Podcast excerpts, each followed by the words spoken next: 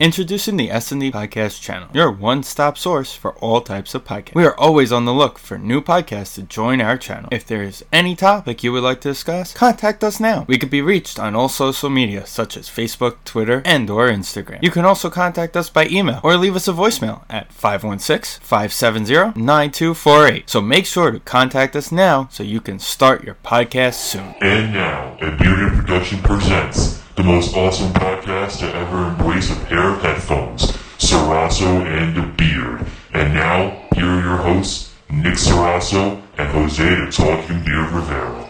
And welcome to Sarasso and the Beard podcast episode 16. I am Nick Sarasso. And I'm a talking beard, Jose Rivera. And Jose, how's it going as we're recording this podcast on Friday, December the 8th? It's going well. You know, a little bit sad that Matt Ryan disappointed me in my first fantasy football playoff matchup last night, but it's all good. Maybe I'll bounce back. Maybe I won't.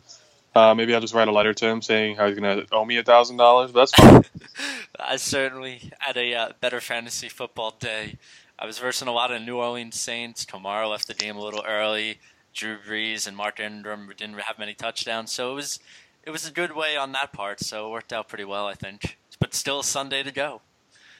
Uh, but we're going to not be talking about football today. Instead, we're going into baseball and the MLB free agency. And I know this is a fun time for you and me. We both were Staten Island Yankee announcers for the last few years. We've dealt a lot with minor league baseball, especially with the Yankees. And for us, I mean, baseball is our favorite sport also. So this should be a lot of fun for the two of us. And I want to begin with one of the biggest name free agents that hasn't played a single MLB game in his career, and that's Shohei Ohtani.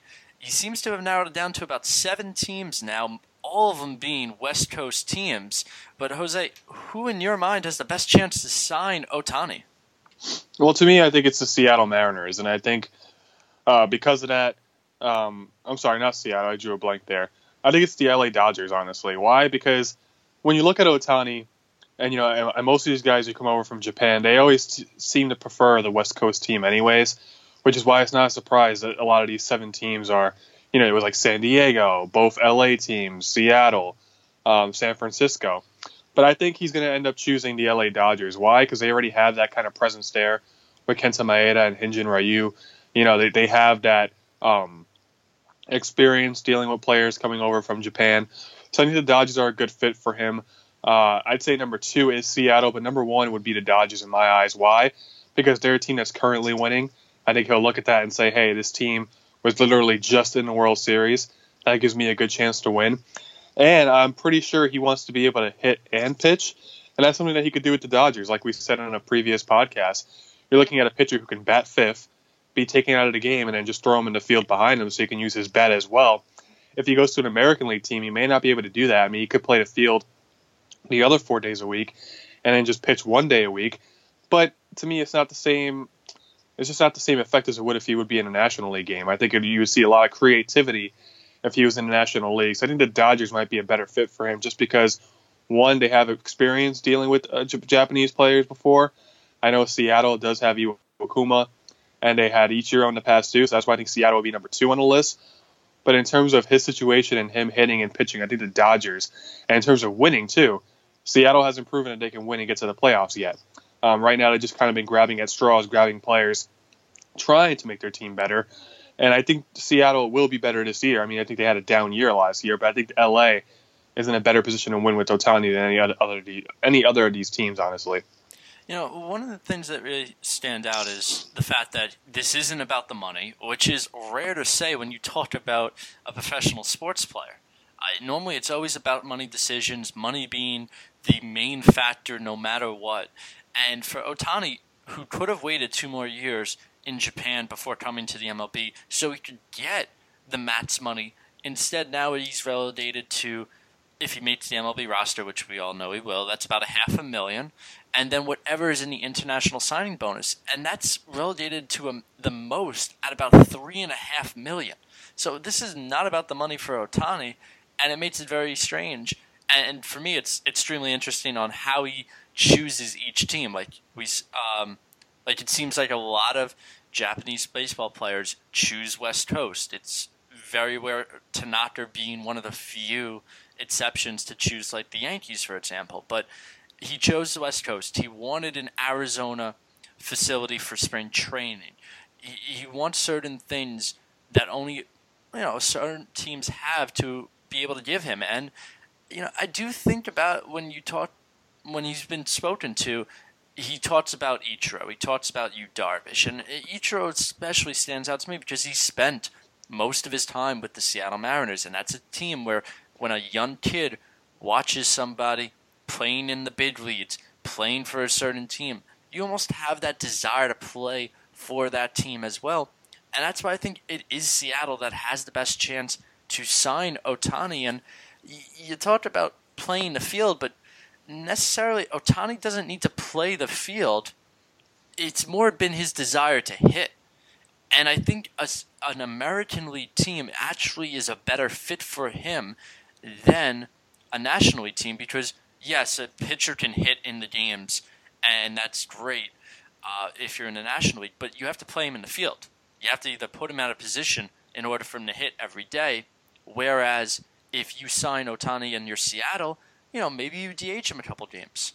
Uh, you're seeing the possibility that if it's Seattle, Nelson Cruz may have to play the outfield a couple more games a week, or then Ohtani has to DH.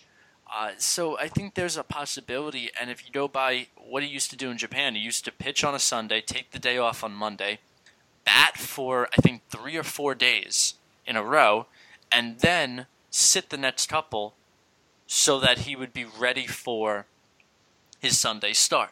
So I think he used to play three and sit three games and then pitch one. That was pretty much his week regimen. If you do that for a player, I mean, he's not playing every day. You still have a great lineup. An American League lineup may be more fittable for him by those scenarios because you still need a hitter throughout the week in a DH spot. So I do think Ohtani, it can be more flexible for him on an American League team than a National League team. And you talked about the history of Seattle makes it more of a representation form. But this is an interesting part for me because uh, I got into a conversation about Ohtani, and one of the concerns that the person I was talking to was that because he's going to play two positions practically, he's going to be a pitcher and he's going to be a hitter, he's uh, going to get injured more frequently, or there is a higher possibility of an injury. So, Jose, does that concern you, or should that concern a GM that Ohtani could be putting himself in a bigger injury situation? I mean, that obviously that's going to cross your mind because injuries always happen. Injuries are a part of the game. Someone can get hurt just by playing one position. But at the end of the day, he's been doing this for a while now in Japan. It's not like he's something that he's going to be doing just as he gets to the United States. I think he knows how to condition his body. Um, and I'm not going to let a fear of injury um, stop me from signing what could be a great player um, or an next for, great player in this generation, you know? Especially for um, pennies. For pennies exactly, on the yeah. dollar when you're talking about two or three million for a guy that could be worth 200. I mean, yeah, I mean, it's all about taking risks too. I mean, I'll gladly take the risk for the reward that Ohtani might bring me. Um, you know, again, you can't let injury stop you from doing things. I mean, again, anybody can get hurt. The water boy can get hurt uh, for, from doing the simplest task. So, you know, it, it really, I mean, there's always a risk of injury with whatever you do, but I'm not going to let that stop me from signing what could be a once in a lifetime kind of player. Yeah, it, there could be the risk of injury, and I think when it comes to Ohtani, I, I think the the smart move is I, I, know we've seen a couple Japanese pitchers need Tommy John surgery or spend time on the DL uh, or been injured, but I think Ohtani actually could be better off with the fact that he won't be a starter every five days if he's eh, relegated to a once a week pitching re- regiment, or he's relegated to maybe bullpen uh, games. So I think that could actually be more of a way to protect his arm and a way to protect his shoulders than having him pitch every five days as a normal starter when he's going to be in a different, uh, almost uh, system than any other pitcher. Uh, the only the only concern with that is though, if you go by that idea where he's throwing only once a week instead of every five days, you're going to be changing up your entire starting pitching for this one pitcher. And to me, that's not the worst case in the world. Again, when you think of Seattle, Felix Hernandez has not been able to stay healthy that well. Uh, James Paxton has not been able to stay healthy too much. So if they are relegating starters to maybe six starters a week. That actually could be better and less stressful on all their starters at that point. And honestly, again, it, it points to Seattle for me, especially when you factor in, which we're going to get into in a moment, the Dee Gordon trade, where the Mariners were able to pick up an extra million dollars and now have as, nearly as much money in the international money slot as the Texas Rangers. So by far, the Mariners and Rangers have the most at three and a half million each, and that puts every other team that have either a million or a half a million or three hundred thousand. It's a little bit of a diff. It's still a couple million, but again, we've also seen that money doesn't make too much of a difference for Ohtani at the end of the day. Uh, overall, though, you have the Dodgers, but you also see Seattle into it. I see it just mainly being the Seattle Mariners as the team to sign him. At the end of the day, the only person that's going to make this choice is Ohtani, because that's what it's only been about for him. It's just choosing the team he wants to go to, and that's going to fit his needs. But I want to stick with the Mariners for a moment because Dee Gordon, second baseman for the Miami Marlins, was traded to the Seattle Mariners yesterday. Dee Gordon was traded for Nick Neidert, 21 years old, the Mariners' number two prospect from per MLB Pipeline, and infielder Chris Torres, their number seven prospect, as fellows right-hander Robert Dugger, are all headed to Miami, while Dee Gordon is going to the Seattle Mariners. Jose, your thoughts on Gordon as a Mariner? Well, I think it's a great trade for the Seattle Mariners. I mean, this is a team that pride themselves on speed at the top of the order. I mean, they brought in Jarrod Dyson last year, which I thought was a good trade for them. Um, and you know, it's intriguing because you, I mean, Dee Gordon is a dynamic player, um, great speed, gets on base, great hitter. Uh, he's not going to hit 20 home runs, but he's going to steal you, you know, 50 plus bases if he gets the opportunity to. Um, I think he's a game changer at the top of the order, and it's something that the Mariners need, you know, to get on base for guys like Robinson Cano, Nelson Cruz, and Kyle Seager, you know, for their big bats in the order. You know, those guys, if they come up with the bases empty, they can't drive anybody in. So I think it's a good move bringing in an on base guy. My only concern is where is he going to play now? Because, you know, obviously Robinson Cano plays second base, and you're not going to DH Cano because, you know, Cano's fielding skills are too good to put him as a DH, honestly. Um, you know, they still have Jean Segura, I believe, at the shortstop. No, they do not. Yes. They have, uh, Yeah, yeah, they uh, do. Jean Segura. Yeah. Yeah, they have Jean Segura at the shortstop position, which, again, who you know had a, a good year last year for the Mariners and deserves to be starting at shortstop again. So you know where do you put him there? Then third base they have Kyle Seager. Um, so now that's realistically you're looking at an outfield spot for Dee Gordon, and I know he did play some outfield when he was in the Dodgers before making a full time move to second base. But I do have concerns about him playing that position on an everyday basis. You know, is that going to work out for him? Can he play the center field position? And I'm pretty sure he can because he's very athletic. He's one of those athletes that probably could play any position he wants to as long as he gets the reps in in spring training. And again, sure he'll be fine, but I do think this is a a, a game changing trade when it comes to that AL West division, especially when the Astros have already established how good they are. You watch the Texas Rangers take a step back. The Angels are still trying to figure out what they need to do to take a step forward.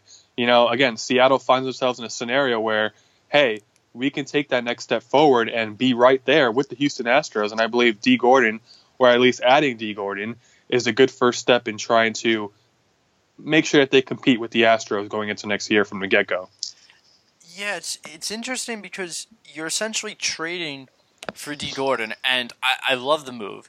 Even when you're giving up two of your top ten prospects, you're getting a guy that hit over 300 last year, 114 runs scored, and 60 stolen bases. That's your automatic leadoff hitter for the entire season.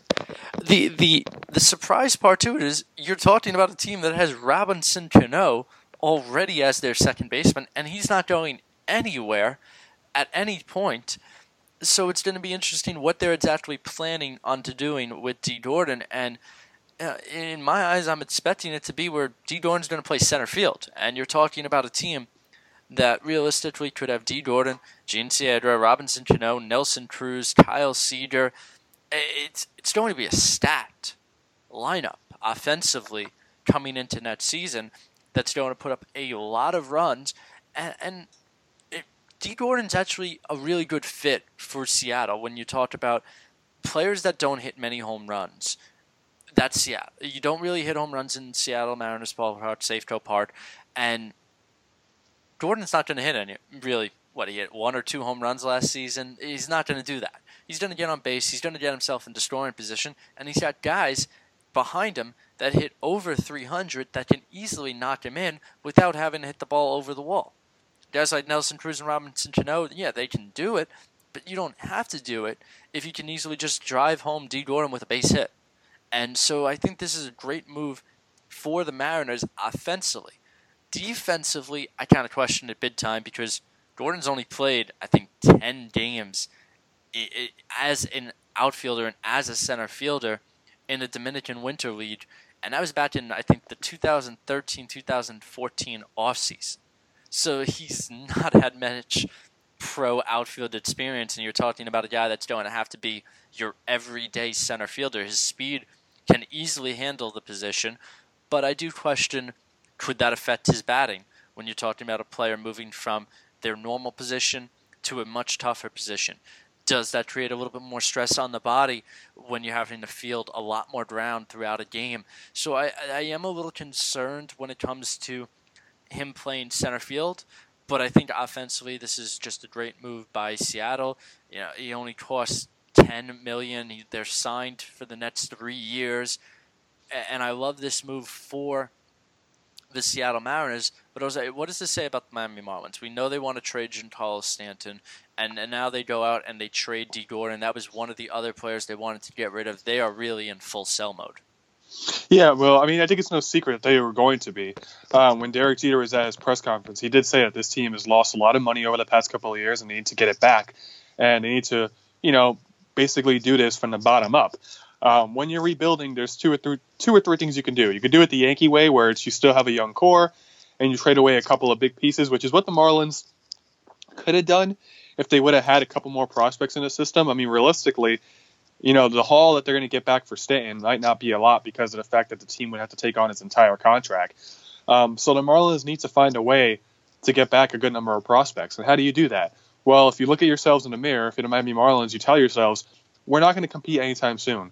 We're not going to convince free agents to come here, especially when we're trying to trade our biggest star in Giancarlo Stanton. So that means you need to clean house. And, you know, ideally, the Marlins had four people, five people really, that you can trade. You can trade Giancarlo Stanton, which is probably going to happen. They already traded away Dee Gordon. Um, don't be surprised if Marcell Ozuna is next. Uh, I could see them hanging on to Christian Yelich, but I, honestly, I would trade him too. And then they also have Justin Bour as well, who they can get something for too. So if you're the Marlins, it just makes no sense to hang on to any of these guys. You're not going to win in the next two to three years. Clean house, take the Astros approach, and be good in five to six years from now with your draft picks.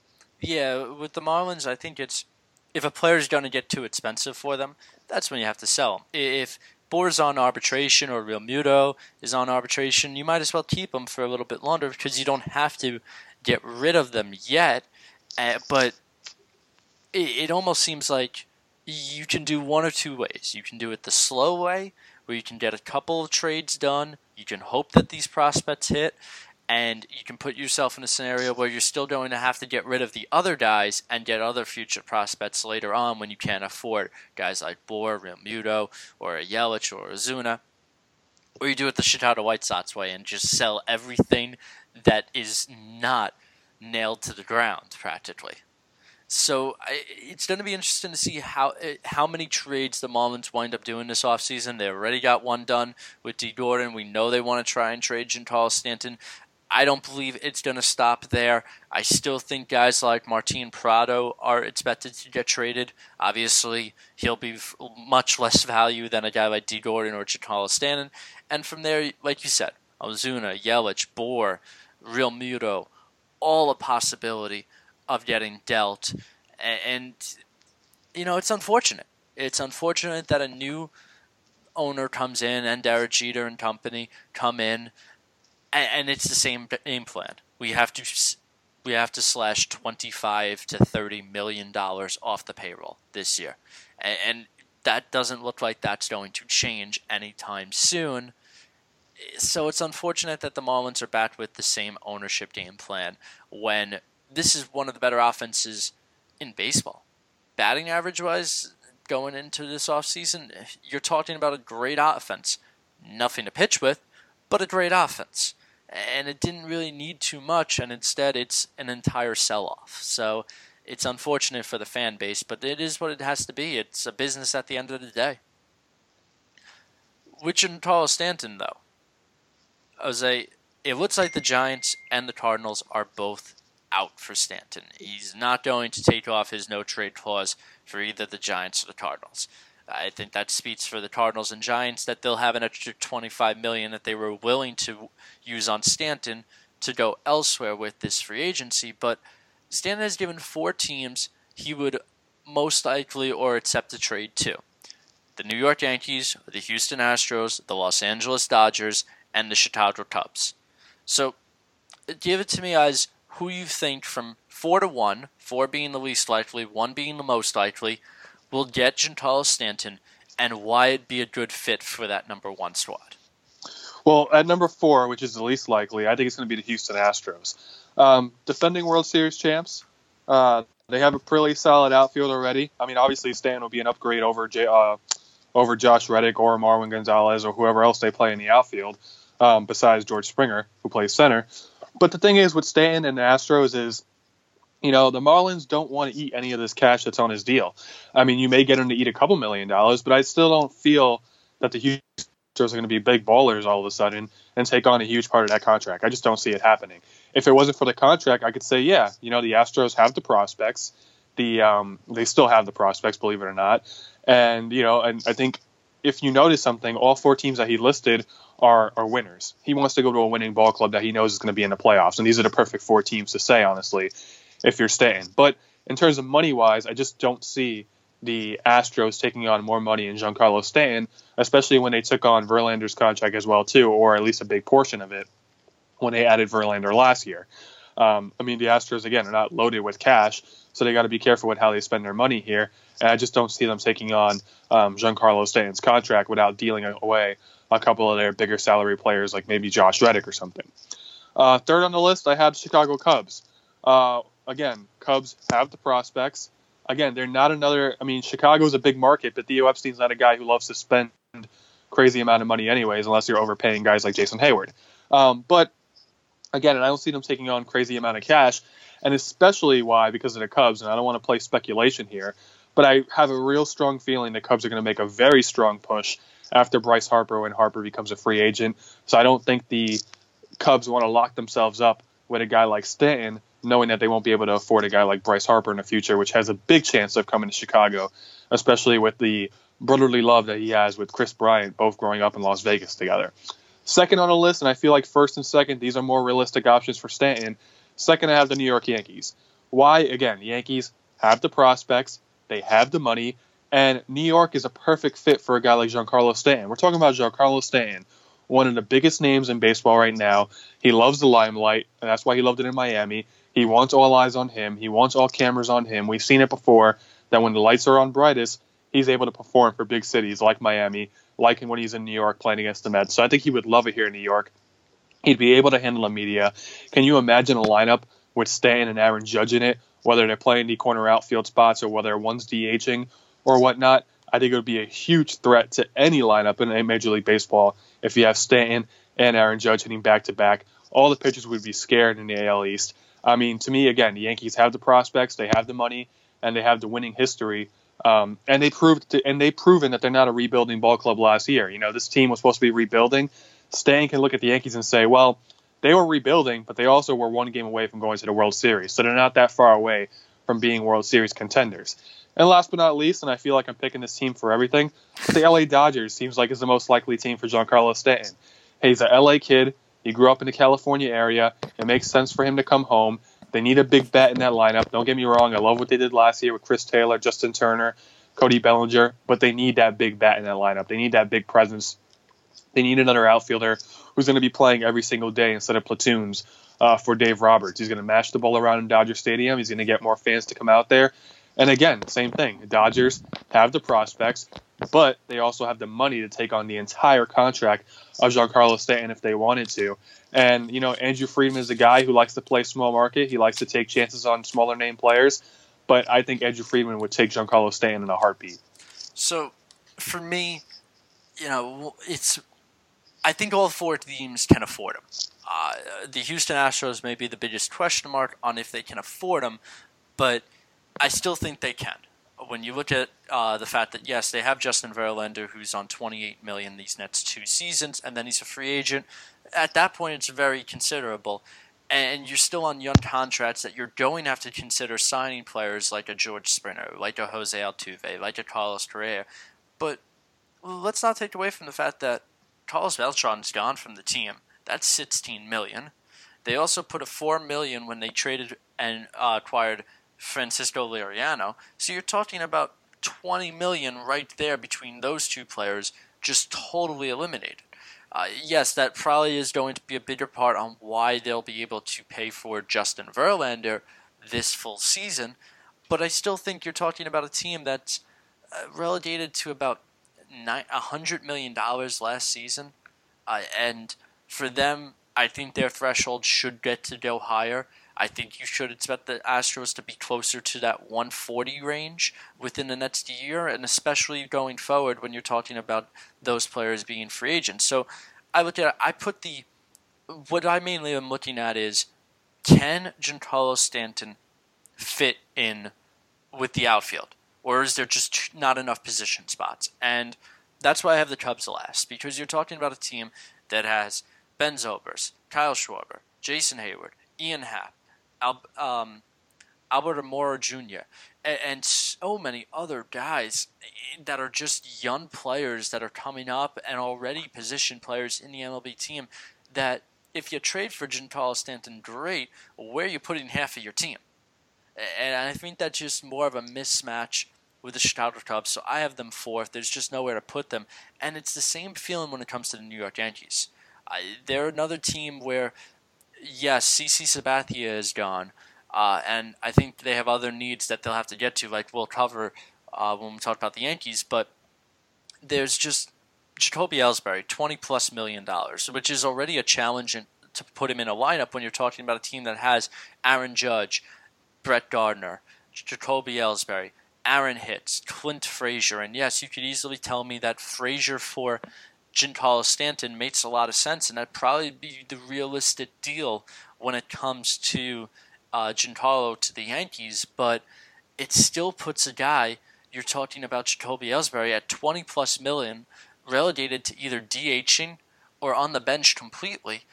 And for a Yankees squad that's trying to get under the $189 million threshold this season to get under for the luxury tax, before we believe that the Yankees are going to go full spend mode into the next off season, where we have a bunch of players like a Bryce Harper that you mentioned, like an Andrew McCutchen or a Dallas Keuchel. So a lot of different variables come into play for that Yankee squad, and I really think the Yankees are going to wait for that year before trading for a player like Giancarlo Stanton, where they still have a lot of pieces in the outfield. So that's why I have them at third.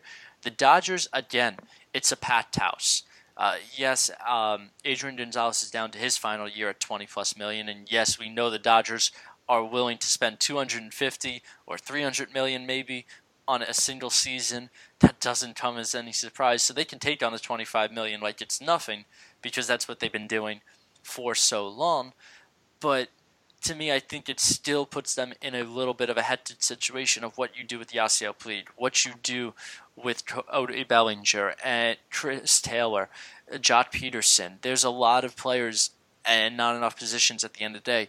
Whereas Houston, already Carlos Beltran has retired. They do have an outfield position, like you said, open. It's just going to be is the money going to be a factor for them? And I don't think it should be. I really think when you look at it, the Houston Astros are looking in and saying, we have a great window. We have a great team. And next year, Dallas Keuchel is a free agent. We might not be able to sign Dallas Keuchel, or maybe we got to put money towards signing Dallas Keuchel.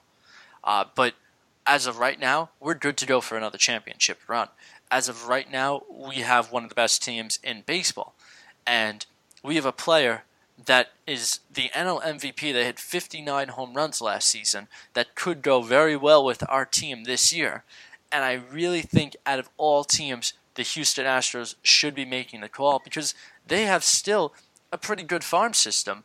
It's not as good as it once was because all these guys are getting called up to the big leagues. But at the moment, there's not many positions to be relegated to.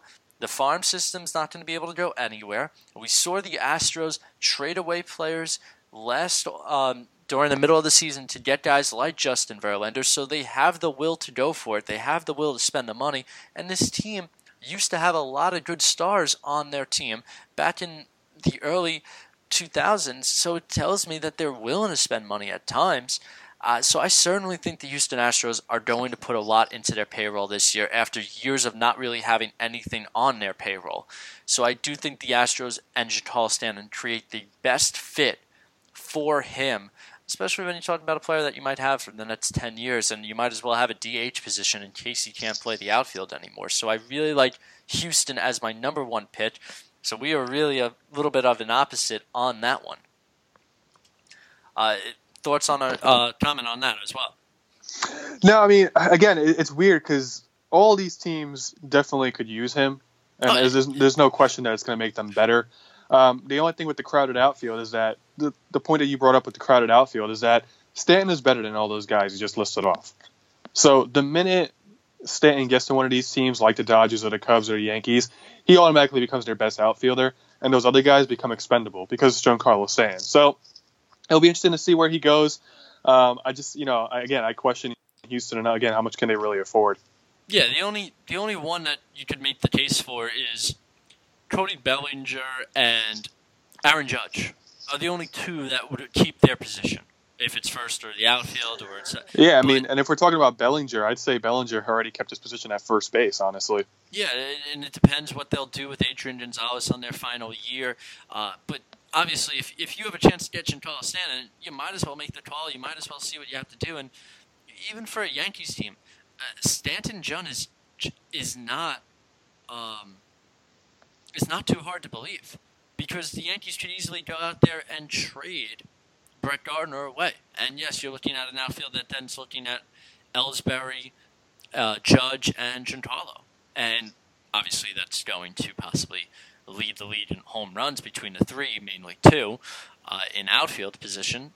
But I, I, certainly could see like an Aaron, uh, an Aaron Hicks or Clint Frazier getting traded to the Marlins in that type of deal. So it's it's very possible uh, possible. But it to me, if the Astros are willing to spend the money, I think the Astros are the top team on that list because of the fact they already have an open position spot and they wouldn't have to get too hectic with trying to deal outfielders this offseason. So I think their job would be just paying a player, then having to make, okay, we just made one move, now we have to make maybe two others to really fill out our entire team. And I think that's one of the things that stands out between Houston and the other three. Uh, one of the big things I, I, love about free agency is trying to predict where players are going to go. Uh, it's sometimes we get uh, a complete hit, and then sometimes it's a complete surprise. And uh, we're definitely going to try a couple players and a decent amount of the guys that were on the qualified offered list. So I want to start with Eric Hosmer. And Eric Hosmer played for the Kansas City Royals, first baseman. But Jose, where do you see him most likely ending up this free agency? For Eric Hosmer, I have him down going to the Boston Red Sox. Um, I think Boston you know, they, another first round elimination for them. They were a little bit embarrassed of that. Their offense looked putrid uh, come the playoffs, and I think Boston, you know, especially when Dave Dombrowski is your GM, he's always going to go out there and try to sign the biggest name possible. This guy, um, it may not be the smartest decision for Boston to sign Eric Hosmer, but I think they're going to anyways because it's Dave Dombrowski because he wants to make the big splash. Um, you know, I know they have Mitch Moreland at first base, which is fine. Moreland's a good first baseman. I like Mitch Moreland. Uh, but Hosmer is kind of an upgrade over him at first base. Uh, Hosmer, the only thing that concerns me about Hosmer is he is entering age 28, 29 season. So it's supposed to be his prime. And he's only hit, what, over 25 home runs once in his career. Um, so he's not that big threat first baseman that most teams think he is. Uh, but I think the Red Sox are going to be the ones to overpay him um, and bring him in. I could also see Texas being a factor in for him. Uh, but with Texas having Adrian Beltre and especially the emergence with Joey Gallo last year, I think those put those um, that put those rumors to bed for me. I think Hosmer really only has one spot besides Kansas City, and that's over in Boston. Yeah, I'm I am with you. There are a lot of good first base os- options this offseason. You have Matt Adams, Yonder Alonso. Uh, I'll even put Lucas Duda in that midst as well. Uh, Mark Reynolds, Carlos Santana. But really, I think Boston is the choice. Uh, and Boston for Eric Hosmer, they need a first baseman. They they do not have any options at first base right now. It's Sam Travis, a, a rookie. I, I think this is a team that has some extra money, especially with a lot of the Boston Red Sox young players being still low salaried, arbitration eligible uh, contracts. That you could see Boston really trying to go get another hitter, adding an Eric Hosmer to mainly the the middle or the very beginning of that lineup. I, I could see Hosmer batting uh, pretty much at like a second spot or as low as like an, a sit spot, and you're talking about a very talented position player that's hitting nearly 300 uh, on a consistent basis, and this is a guy that again last season 318 batting average, 25 home runs, 94 RBIs, and 98 runs scored. This is a guy you definitely want in your lineup on a consistent basis. He's not going to hit you 30, 40 home runs, but he's going to get you a 300 average at the end of the day. He's going to be a consistent hitter. He doesn't miss time. I think he played 106, 162 games last season. So he's going to be an everyday player for you. Uh, I think that's a good fit for Boston. I, I expect Boston to really try and make a push on one of the top first basemen. And when you're talking about the Boston Red Sox, you're always expecting them to go for the top type of player for a position. Eric Hosmer is the top first baseman in this free agency. I think it's a perfect fit for the Boston Red Sox. Let's look at Eric Hosmer's teammate as well when he was with Kansas City, Mike Moustakas, third baseman uh, for the Kansas City Royals, now a free agent. Jose, where do we have Mike Moustakas winding up? Well, as you mentioned, I think Mike Moustakas is going to end up in the St. Louis Cardinals. Uh, we mentioned before that they are added the running for Giancarlo Stanton, so they do have some money to spend. And I do think the Cardinals do need an upgrade in their offense. They need a big, big time left-handed bat. Um, or I'm not even sure if Moustakas is left-handed, but Moustakas might be a good fit for the Cardinals. Why? Because they have the versatility to play around with. He can play some third base, and they can move Matt Carpenter to a different position. Um, the Cardinals were dreadful in offense this year, and they do need some moves uh, to be made. Um, I know they have some prospects that they have in the infield and stuff like that, but I think Moustakas might be a guy that I could see them going after and get just to just to establish another big bat in that lineup. I think he'll fit right in because he did play in Kansas City, so almost most likely the same state. Moving over to a cross, uh, technically a quote division uh, crosstown rival, I should say, if you're going from Kansas City to St. Louis. But I think Moustakas to the Cardinals makes a lot of sense in a lot of ways for them. So I have Moustakas staying in the American League, but traveling west coast to the Los Angeles Angels. And you look at them; they need a third baseman. They always have they're the type of team that has a lot of money but doesn't seem to always be spending it. And I think this is the right move for the Angels because this is a team Justin Upton, Mike Trout, Albert Pujols, all righties. And I think you really could look at the team and say we need a left-handed batter, a left-handed middle of the order batter to fit in between a lot of these guys. And out of a lot of these hitters, there's really only one or two left-handed top batters, and Mike Moustakas is one of them. They need a third baseman. I think you'd be great defensively on the left side of the infield. You're talking Andrelton um, Simmons and then Moustakas. Uh, I mean, these are two type of gold glovers. Uh, on the left side of the infield, you're you're looking at a much improved Angels lineup with the added of Mike Moustakas, and I'm looking for the Angels to really put some money down here and go after Moustakas. I know the Angels have a lot of needs, and it's not going to be replaced in the farm system that ranks either 30th or 29th in the MLB for the last couple of years, but this is a right move for them. It's going to put up really some protection in the middle of the lineup for these guys like Justin Upton or Mike Trout or Pujols because you need a lefty there. You need a lefty at times in that lineup, and Moustakas at the end of the day, this is a top home run hitter for them. Uh, let's stay with the final Royal, and this is tough for the Kansas City Royals. I mean, uh, you're talking about the first baseman Gold Glover, a third baseman Gold Glover, and guys that hit so many home runs for you, and also your center fielder as well, Lorenzo Cain, all free agents. it's going to be nearly impossible for Kansas City to really be the team that they were two years ago when they were winning the World Series and going to the World Series in back-to-back years without these three players in their lineup. But uh, Lorenzo Cain as well, uh, righty in center field last season, 15 home runs, 49 RBIs in 155 games. Where do you see Cain playing? Well, for Lorenzo Cain, it's interesting. I'm going to choose a team that you just chose. I was going to choose the Los Angeles Angels of Anaheim. Um, because why? Because this is a team that, again, they're trying to rebuild a lot of things. As you said, they don't really have a lot of prospects to help fill the voids that they have. And I do think that, yes, they kind of have an established outfield, but if they have Mike Trout, Lorenzo Cain, and Justin Upton all in the same outfield, that's going to do them a lot of good. It'll allow them to trade a guy like Cole Calhoun, either for starting pitching or for some other areas where they really need it in the outfield as well, too. So for the Angels, I think Cain is a great defender. I can see Cain going to a lot of different places. To me, he's a wild card. I think no matter where we guess, it could be something completely different. I think Lorenzo Cain's going to be that guy where it's like, whoa, I didn't think he was going to sign there, and he'll go out there and sign there, honestly.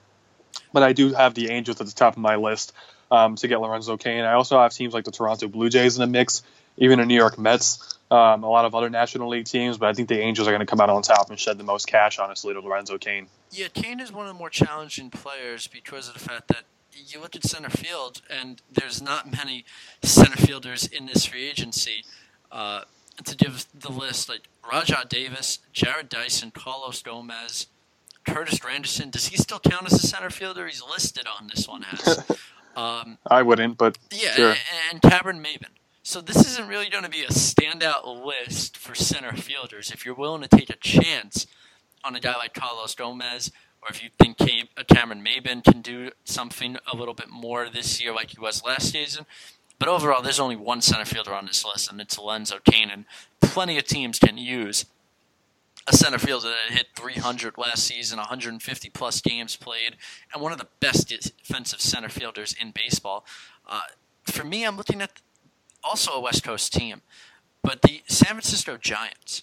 Uh, this is a team that still has a lot of money. They have guys like Matt Cain coming off the their team, and yes, they have some questionable moments when it comes to their starting pitching, uh, especially when you're talking about the uh, fifth starter and even a little bit of how reliable are some of their starters.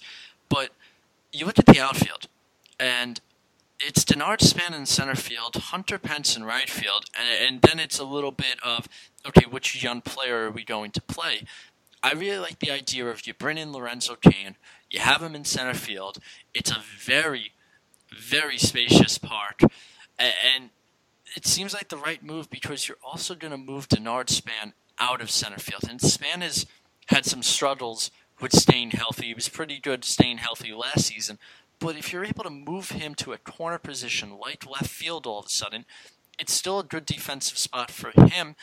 And you got Lorenzo Cain in center. So you get a better center fielder. You get a better chance to keep Denard Span healthy you need the extra offense in your lineup. I think that's something San Francisco really struggled with last season, just not having enough offense at times, especially when the pitchers just weren't able to perform well. Especially, I'm looking at you, Johnny Cueto. But I think this is a good fit for the San Francisco Giants if they're able to get themselves Lorenzo Cain this offseason. Uh, let's look at some starting pitchers. And first one on the list, how about Jake Arrieta? Where do you have him going?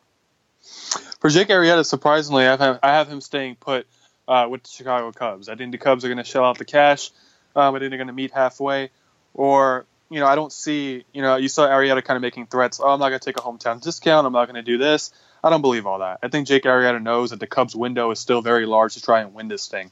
Um, you saw a team that's still very young, and I believe Arrieta is still a big part of that pitching staff. I mean, Jon Lester's getting older with age. Kyle Hendricks you know, he took a little bit of a step backwards next year. And Arrieta was hurt for majority of the year, so I don't think he's going to get that big contract that he's seeking. And again, he has a chance to be a part of a dynasty here in Chicago Cubs. I don't think Arrieta is going to be dumb enough to pass that up. I think, you know, when it comes to starting pitching, obviously there's always a market for starting pitching. So obvious, obviously he's going to test the waters. I could see a team like the Angels being in on him. I could see a team like the Giants being in on him. I could pretty much see almost every team, you know, with an exception of a few, being in on Jake Arrieta. But to me, if you're Arrieta, do the right thing. Go back to the Cubs. You still have a chance to win this thing and create a dynasty over there. I see Arrieta going back to Chicago. You know, uh, Chicago Cubs signed Tyler Chatwood. We'll talk about that in a little bit as well. But I, I think with that move, the Cubs are not going to go after starting pitching at that point. And I think they're going to say, you know, Jake Arrieta, you didn't want to come to us for maybe a little bit of a discount. Good luck to you. And I think Arrieta will fit well with the Seattle Mariners. I think the Seattle Mariners really need to get themselves another pitcher at this point.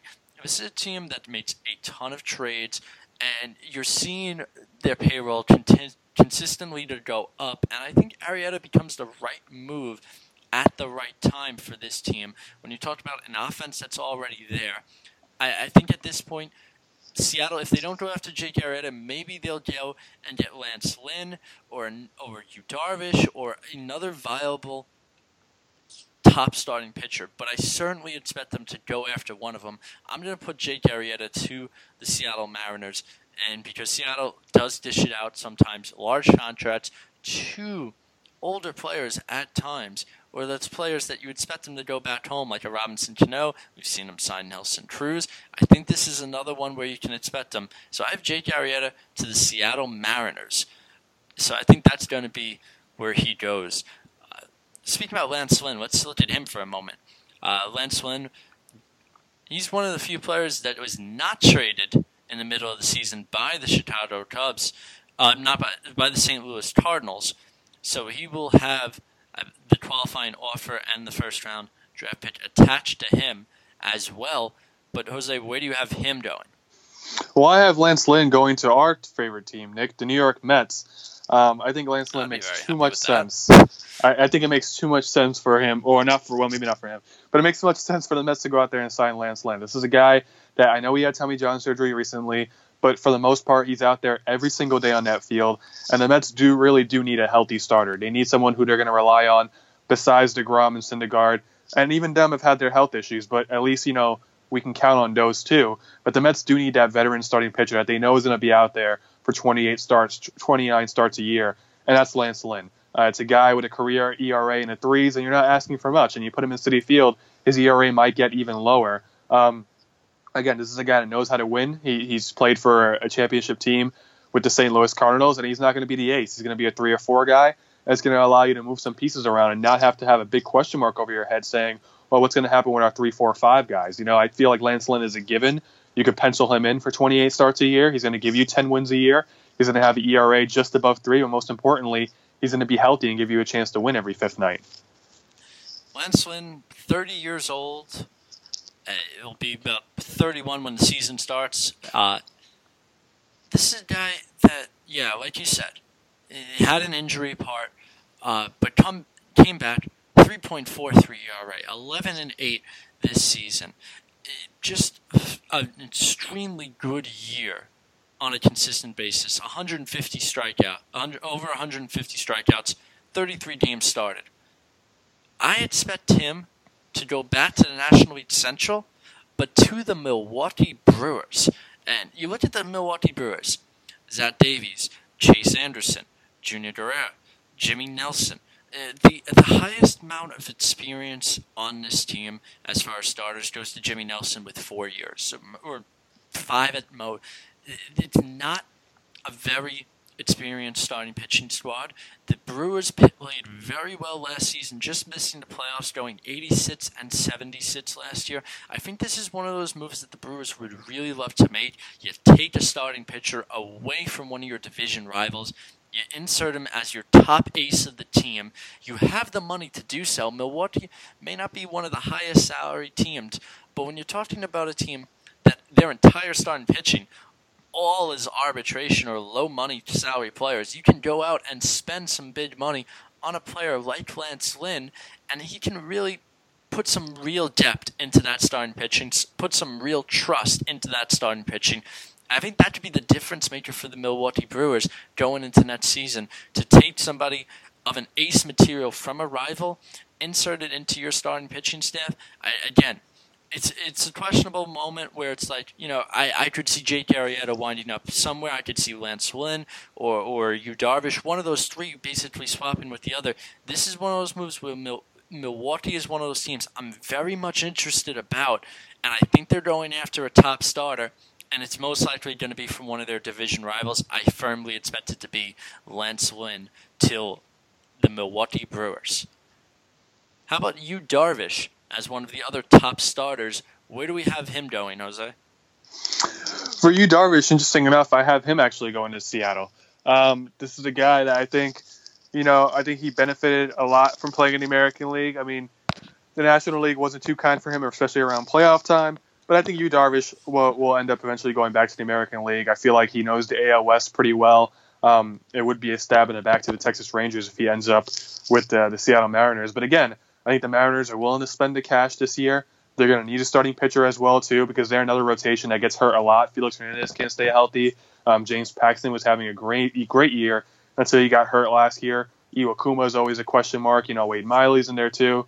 Um, so the thing is with Seattle is they need a, they need another starting pitcher, need an ace. Honestly, not that Felix Hernandez is not an ace, but he's an ace that can't stay healthy. So they need an ace that's going to be there. And I feel like Yu Darvish in that ballpark is going to be very hard to hit off of. I mean, he had great numbers in the Texas Rangers ballpark, which is a bandbox. Can you imagine him pitching in Safeco? How low his ERA will be and how many less home runs he'll give up? I think, especially with the way he pitched in the playoffs, I feel like him going to Seattle, pitching in that ballpark would be a huge confidence booster for him.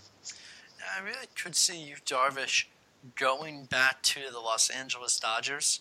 I, I know, just looking at the roster, they have Rich Hill, Alex Wood, Hyun-Jin Ryu, Kenta Maeda, Clayton Kershaw, of course, you can't forget it, Scott Kazmir, Brandon McCarthy, and even young pitchers as well, like Julio Urias. So, yes, you can tell me they have eight or nine starting pitchers, but half of them don't even play. They can't even stay healthy. Uh, you, I think, it a right choice and I think the Dodgers really liked him. He did struggle in the postseason.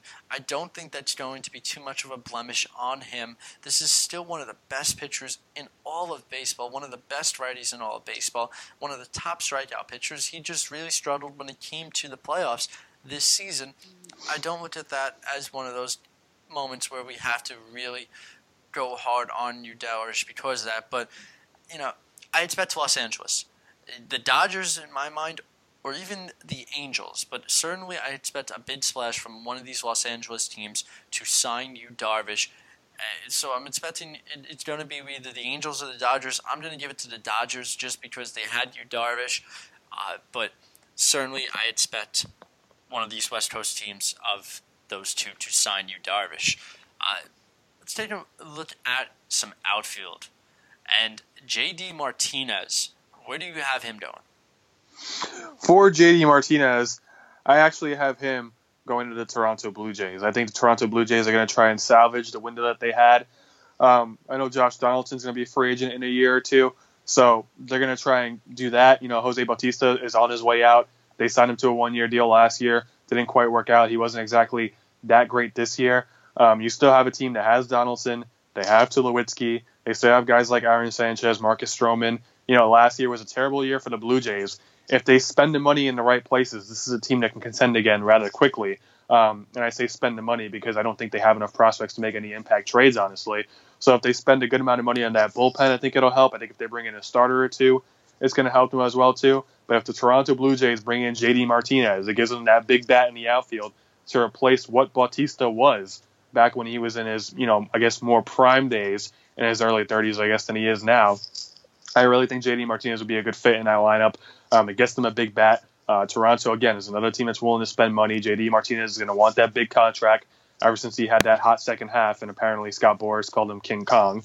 I'm not sure I get the reference there, but um, you know, for the most part, I think Toronto would be a good fit for him. You're looking at a team that's going to be desperate to try and to win because they know with Donaldson approaching his early 30s, realistically, is Donaldson coming back to uh, Toronto? Should you re-sign Donaldson when he's a free agent? they're going to try and go for it now. And signing JD Martinez is not such a bad idea either. Yeah, JD and Jay Bruce, I think, are going to be uh, the interesting ones where one is going to go uh, basically a hit miss. Either I think one team is going to be trying to chase after JD and Bruce and settle on one or the other. I have JD going to the Cleveland Indians. You look at the team, they just lost Carlos Santana. There's a good chance that the Indians will sign Carlos Santana back. But uh, assuming they don't, you look at their outfield and they have an open spot, and it just seems like the right moment. You had Jay Bruce on the team. J.D. Martinez hit 45 home runs last year. You can add that extra righty into your lineup. I think it's a good fit for the Cleveland Indians if they go out and they go for J.D. Martinez. And I think it's, you know, it, it puts another f- proof that the Indians are yet again going for putting some big money behind another free agent player to try and get to the World Series, to try and win the World Series. And I, I like the fit of J.D. Martinez going back to the American League. How about Jay Bruce? Where is Jay Bruce going to wind up as well? Well, I think you just said I actually had Jay Bruce going back to Cleveland. I mean, um, this is a guy that really benefits from being in a small market town. Uh, you saw that when he got back to Cleveland, um, not back to Cleveland, but when he was traded to Cleveland from the Mets, this guy was just clicking on all cylinders. I'm not sure Jay Bruce is a big media guy. I don't think he's a big city guy. So putting him in a team like the Mets, although he did good his second year with the Mets, um, you know, there was still some doubts there. You could tell that when he first got here, the pressure of being the guy that was brought in to help this team really affected him. He didn't have a good second half of the Mets the first year that he was here. Um, so this is a guy that benefits from being in a blue collar town like Cleveland, where all they do is work hard and go out there and play the game of baseball. You saw that when he was in Cincinnati. It's the same feel when he was in Cleveland. So I could see him going to really any small market team, but I think why not go back to Cleveland again, a team that was you know in the World Series two years ago, almost made back to the ALCS last year. Jay Bruce was a big reason why they had that second half surge in that win streak. I think he really enjoyed himself playing over there too. So I see Jay Bruce going back to Cleveland. So I have Jay Bruce going to the New York Mets. I think the Mets. Are... Shame, shame on you, Nick. You don't want him back? I don't want him back. No. No. Uh, well, I don't know if I want him back. I'd rather have J.D. Martinez than Jay Bruce, but I think there's just going to be that fan surgence that the Mets need to make a signing. They need to bring in a bat. They need to bring back Jay Bruce. And I think there would be more of an outcry if the Mets don't bring him back. Uh, so I do think this is a good fit for the two teams. They do have the open outfield position. The Mets do have a lot of money that came off the books last season. I know they're trying to get under that $150 million mark. They certainly can with all the players that they wound up trading. And you look at them, there are other needs. Yes, I, I, I know that, but I, I just think that you're making a bitter mistake by not signing a Jay Bruce or a JD Martinez for that extra outfield position that you so desperately need to sign when you talk about the fact that right field has predominantly been played by either Jay Bruce or Curtis Granderson and it's a consistent 150 plus games by one of those players. Now, yes, both of them are left-handed bats. That's why I'm picking Jay Bruce over J.D. Martinez because I think the Mets will go back to having a lefty bat uh, in that position. But there's just too much consistency from that position spot to go into the 2018 season without that without that uh, spot being there. I think it's just too silly for the Mets to do. I think Jay Bruce is the perfect fit.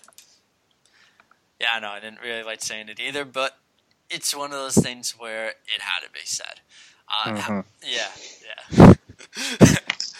All right, how about some closers? Uh, we got Wade Davis and Greg Holland. Give us where you think each one of those are going. I think Wade Davis ends up going to the Washington Nationals. I think this is a team that wanted to trade for him um, when he was available to the Cubs. They couldn't get the deal done. Um, so, you know, I, I, think it's a perfect fit for him as well, too. He goes to a team that needs a closer. I wouldn't be surprised if he goes back to the Cubs. I mean, because of the Joe Maddon experience, he's got, he likes Joe Maddon. Uh, Joe Maddon knows his closer. He's played for him in the past when they were in Tampa. Um, who knows if he enjoyed his time in Chicago?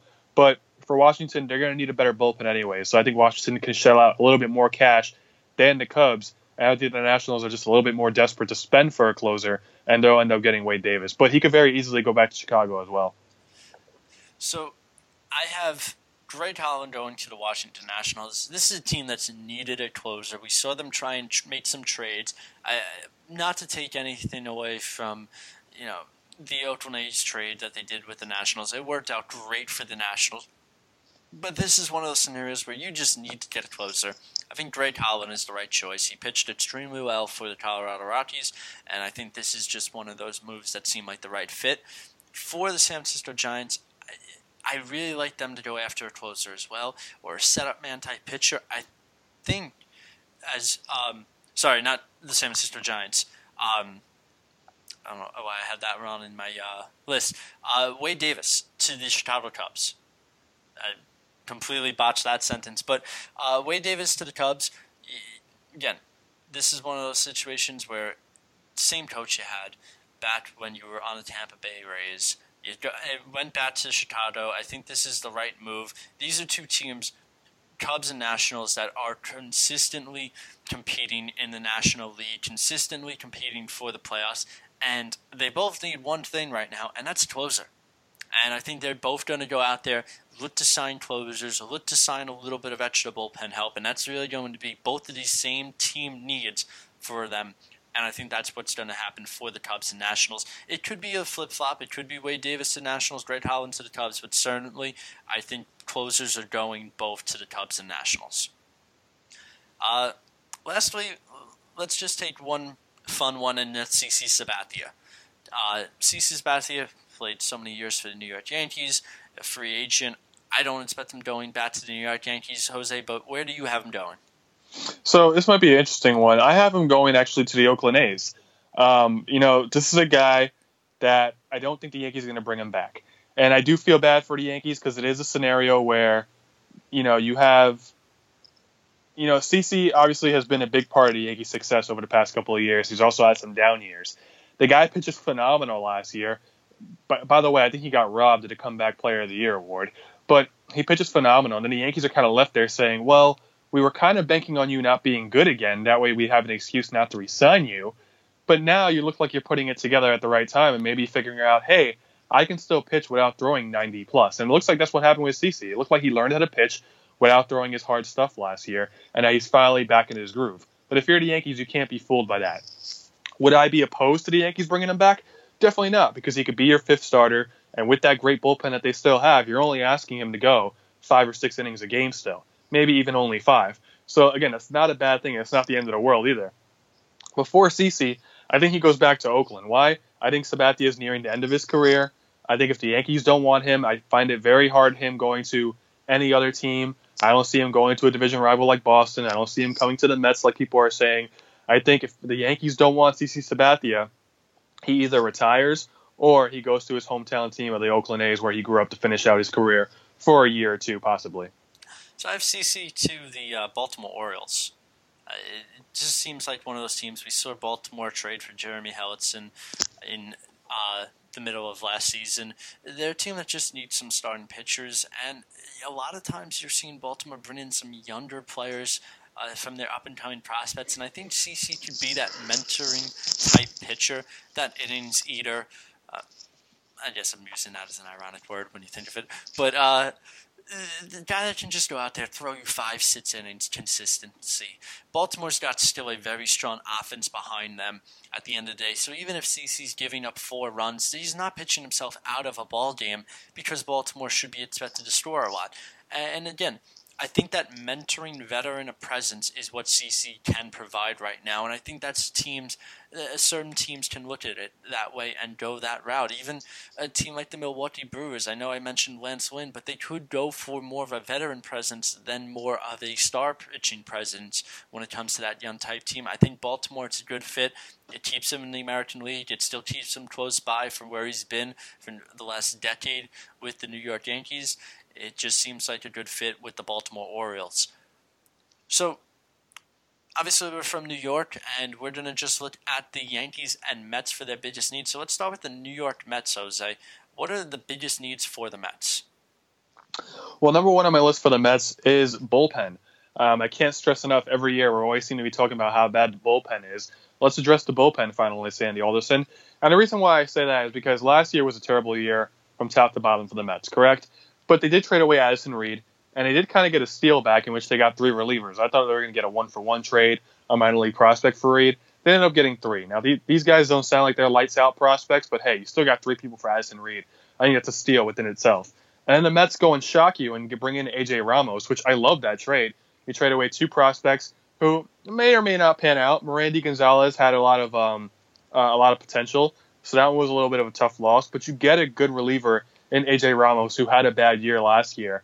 I expect him to bounce back. So you look at that bullpen, and you look at Jeurys Familia, who should be healthy this year.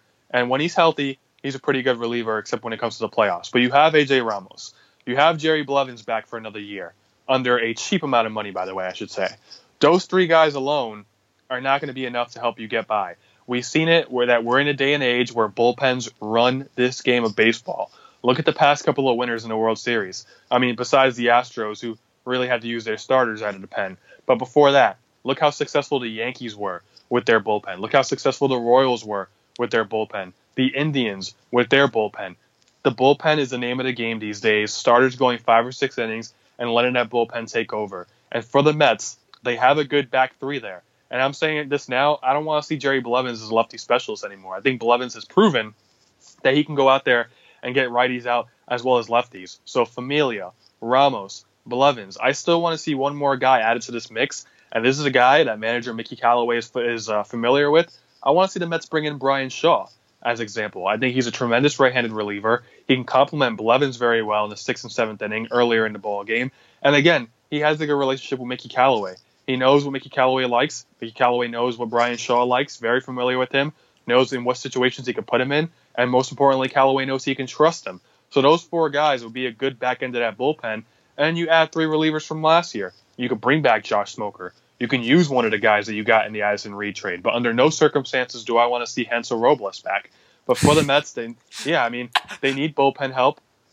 But the number one guy I want to see them target is Bryan Shaw or someone of that nature, a Bryan Shaw type guy that can come in in the seventh inning and get some huge outs for you. Um, so I think Bryan Shaw is the guy to look at. Second on my list for the New York Mets is starting pitching. We mentioned it before. They need a veteran starter, whether it's a guy like Lance Lynn or a guy, I'm not saying this guy is available, but someone like Mike Leake, where you know he's going to make 28 starts, you know he's going to make 29 starts in a year, you know he's going to be healthy, and you know he's going to give you some solid outings. I'm not saying we need to bring in an ace. We need to bring in a guy that's going to go seven shutout innings. I just need a guy that's going to come in here and pitch six innings every fifth day and pitch a decent ball game and keep you in the game to win it. Um, I think there are a lot of guys out there via trade like that that are not going to cost you a lot of prospects, but also a guy like Lance Lynn is out there. So keep your eye on that with, for the market too. The Mets need that third or fourth starter that you know is going to be healthy, which allows you to assess the back end of the rotation a little bit better and maybe get some of those guys fired up in the back end saying, hey, hold on. So DeGrom, Syndergaard, and a veteran is going to get the first three spots, meaning there's only two spots for the rest of those guys it might make them step it up and get their act together, especially when it comes to their health as well too.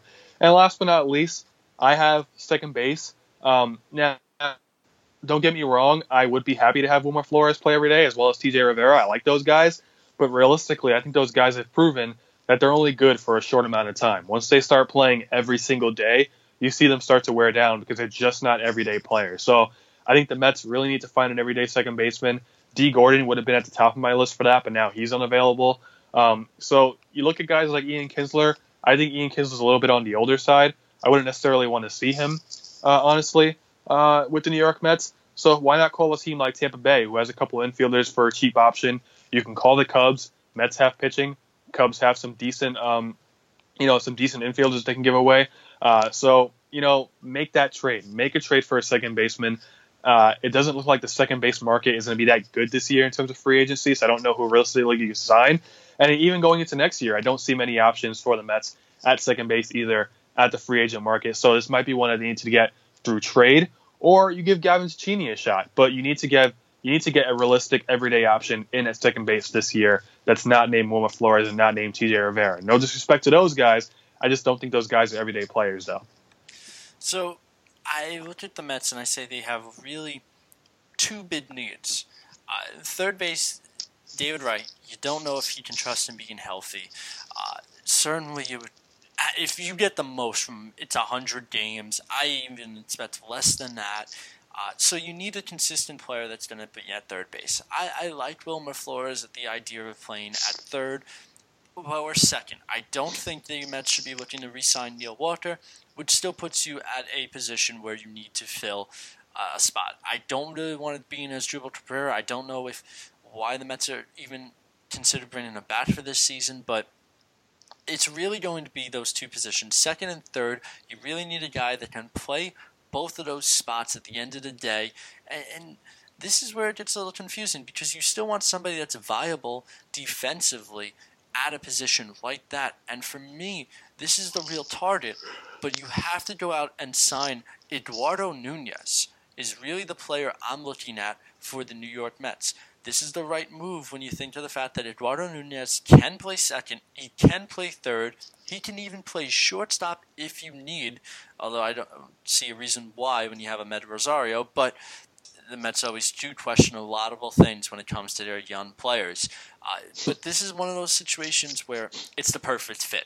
You need a player in the top of the order. Maybe it's not going to be Amed Rosario, but it could be Eduardo Nunez at that point, where he can play third base some days, where instead of him playing third, he can play second base, depending on if Wilmer Flores is struggling or not. But you do want a guy like Nunez's bat in every day, and you may want a guy like Wilmer Flores playing on a consistent basis over Asdrubal Cabrera. L- looking at his stats last season, he hit 313. Imagine if the Mets had a guy in the leadoff position that actually hit this season going in, instead of when they were projecting what Jose Reyes in that spot. Uh, for a while, Michael Conforto played the position, but if Conforto's back healthy, uh, you're looking at a guy like Conforto, you can move down a little bit in that lineup. This is the right move for the New York Mets to go after a guy like Eduardo Nunez. It was what their game plan was when you think of that Jose Reyes Asdrubal Cabrera type player that could play second, that could play short, that could play third. Eduardo Nunez fits all that, except he's an even better hitter when you're talking about a guy who I'll look up 313 batting average, 24 stolen bases, seven times he got toward, 12 home runs, and 30 plus doubles in 114 games played. That that's something you want.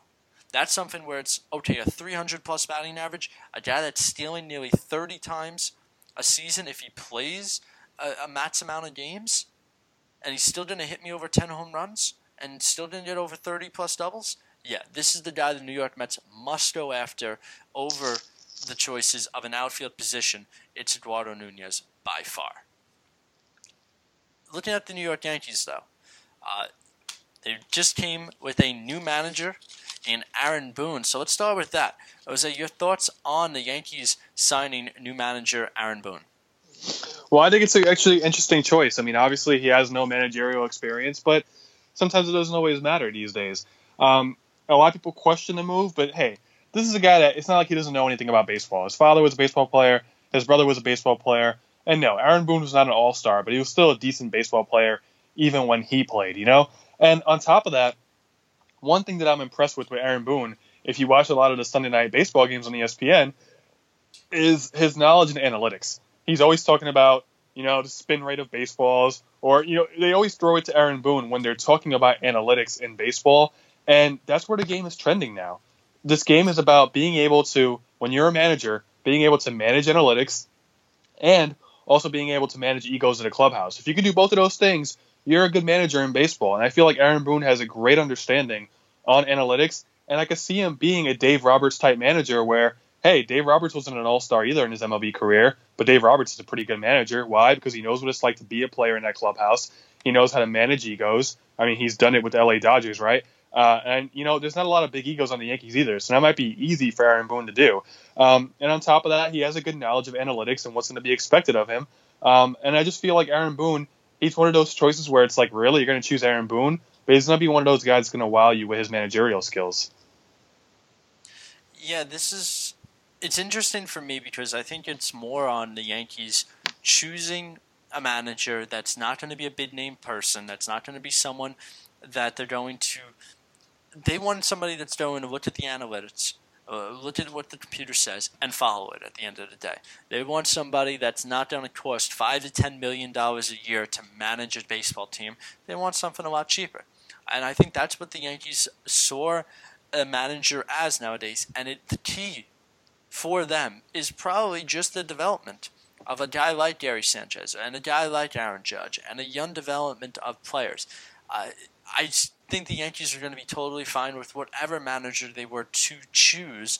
Aaron Boone, again, the the biggest question mark for me, no managerial experience. Now, uh, should that be too much of a factor? Uh, it's going to be more of a factor of how he uses the bullpen. At the end of the day. Will he use the bullpen like a Joe Girardi did? Will he use a bullpen where he takes a guy out after the fifth or sixth inning? Will he keep on going with the bullpen? That's going to be what I'm really interested to see when it comes to Aaron Boone and what his style is on using the pen. But overall, I, I think this is a good signing. I think this is a guy that. Uh, the Yankees chose as someone a lot of Yankee fans know because of the big home run that he had off Tim Wakefield. And, you know, time will tell. I, I still think the Yankees are a playoff team. I still think the Yankees are expected to do very well this season, whether they had Joe Girardi, Aaron Boone, or a different manager under the helm. But uh, it's only going to be on how he does on the decision making, and that's where we're going to really judge him from there. But at the moment, I'm going to give him the benefit of the doubt and expect him to do very well. And I do hope him best as he's starting off as a manager for the New York Yankees, and it just also shows, I think, one of the things on how the Yankees view managers right now, where you don't need a guy who's been doing it for a decade plus to tell you, no, we're doing it this way.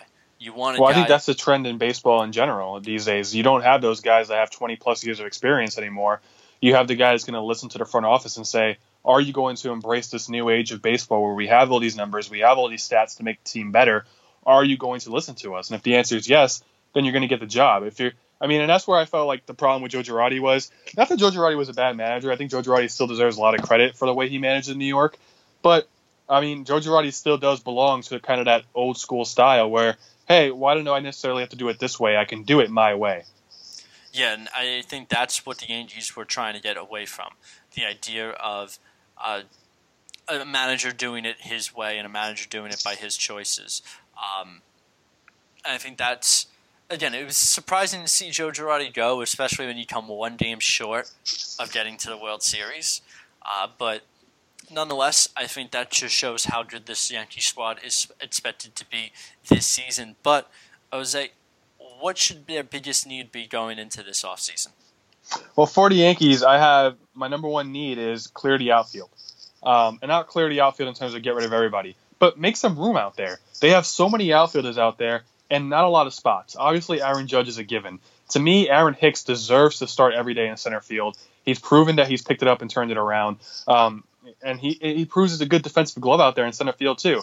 So now you look at left field, one spot for possibly three guys: Jacoby Ellsbury, Brett Gardner, and Clint Frazier. But I'm sorry, Clint Frazier needs to play every single day for the New York Yankees. He's a spark plug. You saw it when he played. Yeah, there's going to be growing pains, but the Yankees really need to find a way to either buy out Jacoby Ellsbury or trade him and trade Brett Gardner. You know, thank Brett Gardner for your service for all these years for the Yankees. You've been a tremendous Yankee, but on the flip side, it's time for you to go. The Yankees need to make room for a younger outfield, and they have other outfield options too as backups too. So the Yankees need to make room in that outfield, particularly looking at Jacoby Ellsbury and Brett Gardner to move them to make room for the young star that is Clint Frazier, who's going to be a stud. Number two on the list for the Yankees to me, third base slash DH they, you know, Todd Frazier's a free agent, and Todd Frazier did good in his time with the Yankees. He did what was needed. But the question is, is Todd Frazier? He says he wants to be a Yankee, but is he going to settle for a one-year contract? If you're the Yankees, you know, Gleyber Torres is not far away, so you need to find a stopgap third baseman like a Todd Frazier if he agrees to it. Maybe like a Mark Reynolds, where you could play at third base and DH. I would love to see Mark Reynolds be on New York Yankees and crush 70 home runs in that ballpark, honestly. I think it'd be fun to watch. But I think Mark Reynolds, who could play third, he could play first, he could DH for you. I think that would be a good fit for the New York Yankees. Somebody who you could bring in on a one year basis. That way, in case Gleyber Torres is, er, is ready earlier than expected and he comes up this year, you can easily bench him and not have the controversy that you would have if it was Todd Frazier. Todd Frazier might not want to get benched for Gleyber Torres. He may not want to sign a one year deal. You need to bring in a guy that's going to come in at the right price for the right amount of time who's going to be okay with a young guy like Gleyber Torres taking his spot. And of course, my third need for the Yankees is also DH slash first base, whatever. Greg Bird is on his way back. I still believe in Greg Bird. I think he's a talented hitter. I think he's going to be a good first baseman, but the Yankees need to find that DH, um, not a fixture at DH, but somebody who they could swap in there. Matt Holliday didn't do much for the Yankees this year, so the Yankees really need to find that guy to either platoon with, let's say if it's an Ellsbury, if they end up keeping him, a right-handed bat or a left-handed bat, to really carry that DH spot, to hold it maybe three times a week, while they alternate it the rest of the week with some other guy in the lineup. But the Yankees do need to find that DH. Even though I'm not a fan of having one DH in particular, the Yankees could benefit from getting that guy who's going to be DHing uh, majority of the time. Yeah, um, I, I certainly would like the Yankees to try and get a little bit less in that outfield, especially when you said it. They have so many different outfielders trying to get a position, and it's hard to start them all. And you know, the obvious name is Brett Gardner. I think that's the guy that the Yankees have tried to trade or has been in trade talks for what the last three years, and it never seems to happen.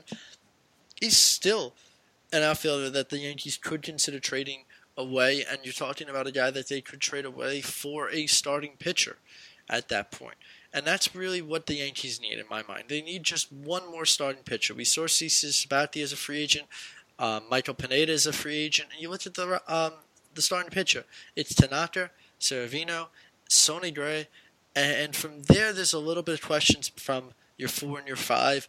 Uh, Jordan Montgomery, yes, you can go that route, but I even would say that I wouldn't want to trust him as my four starter and not even know who my fifth starter is right now. So I really expect the Yankees to go out there and sign a starting pitcher in this offseason. And that's really what I think the Yankees need to look to do. Uh, I would have said Tyler Chatwood when you think of it because of how uh, he is on the road.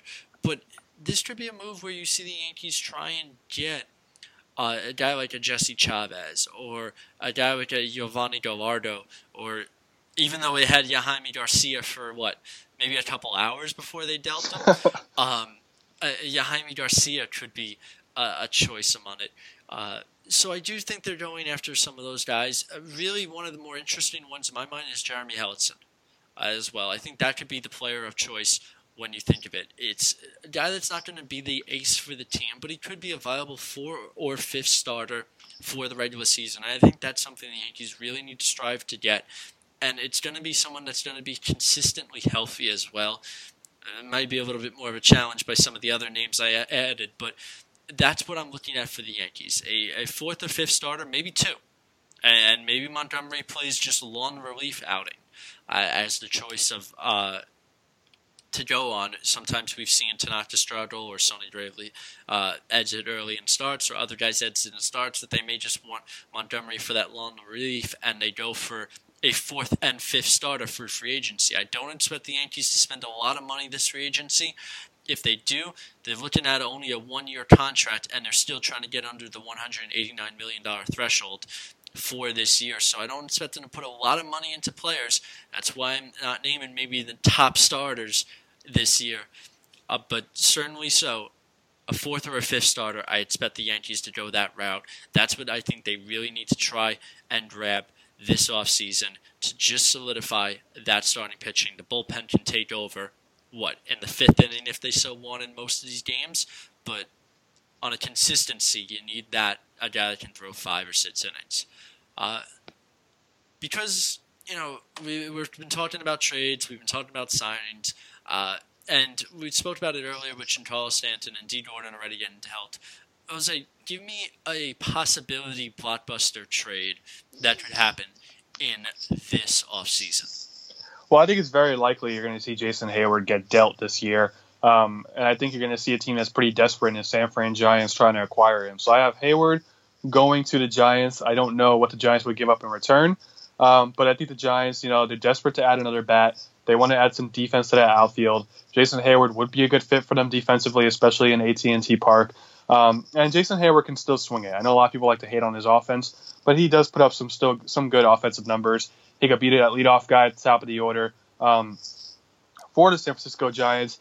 And to me, this is not more of a the Giants need a big bat. They're going to get Heyward. But for me, again, and I'm speculating here, but I think the Cubs are going to be a serious player in on Bryce Harper and need to start making room for him now. So expect the Cubs to deal a couple away of these outfielders because when Bryce Harper hits in, in 2018 or whatever, the Cubs are going to be all in on him. Him and uh, uh, Kris Bryant, childhood friends, they grew up together. I believe Bryce Harper would love playing for Joe Maddon. So this is more of like the Cubs trying to make room for Bryce Harper, especially with the cash they're paying Heyward, especially because Heyward's probably not going to opt out because he's probably not going to get more money because of the poor seasons that he's had. This is more of the Cubs trying to make room for Bryce Harper, money wise and space wise, as opposed to the Giants getting Heyward. but I do see the Cubs trading Jason Heyward to the San Francisco Giants. So I'm going to say the Tampa Bay Rays make a trade, and they're gonna they're already looking to try and deal closer Alex Colome and Jake Odorizzi. I think I said those names right. Uh, but I think they're going into a combined trade to the St. Louis Cardinals. And I think you're to look at a return of uh, Stephen Piscotty. This is a move where the Rays are giving up a bullpen piece, a closer. The Cardinals need that after you have like Trevor Rosenthal and others coming on free agency this year. And when you have Lance Lynn leaving your team for possibility of free agency, I think the Cardinals will go a different route and look for a trade. The Rays have ample amount of starters. They have a closer available that they're willing to trade. These are cheaper players than what you could go for on free agency. And Piscotty as well could be one of those type of moves that fits well with the Tampa Bay Rays. They have Steven Strowger Jr., Kevin Kiermaier, Mallex Smith, and yes, it does seem like they already have an outfield set, but you could also look at them and see Steven Strowger Jr. try and DH a little bit more. They can go a different route. They could even put a guy like Mallex Smith into the minor leagues for Piscotty and to see how Piscotty goes and uh, is able to play in Tampa. But I think you're looking at that and number two prospect on the Cardinals, catcher Carson Kelly. Look, Yadier Molina, catcher for the Cardinals, he's still he's still a phenomenal catcher, still one of the best defensive catchers, still hitting the ball extremely well. And it's great that you have a great prospect behind you, but your chances of dealing Yadier Molina or getting rid of Mon- Yadier Molina for a top prospect is very unlikely. So that's why I put him into this midst on the trade. Whereas for the Rays, yes, they have Wilson Ramos on a one year deal this year, but I think long term they would love to get a top prospect catcher, especially when you talk about a team that's been so relying on their starting pitching, on their bullpen for years.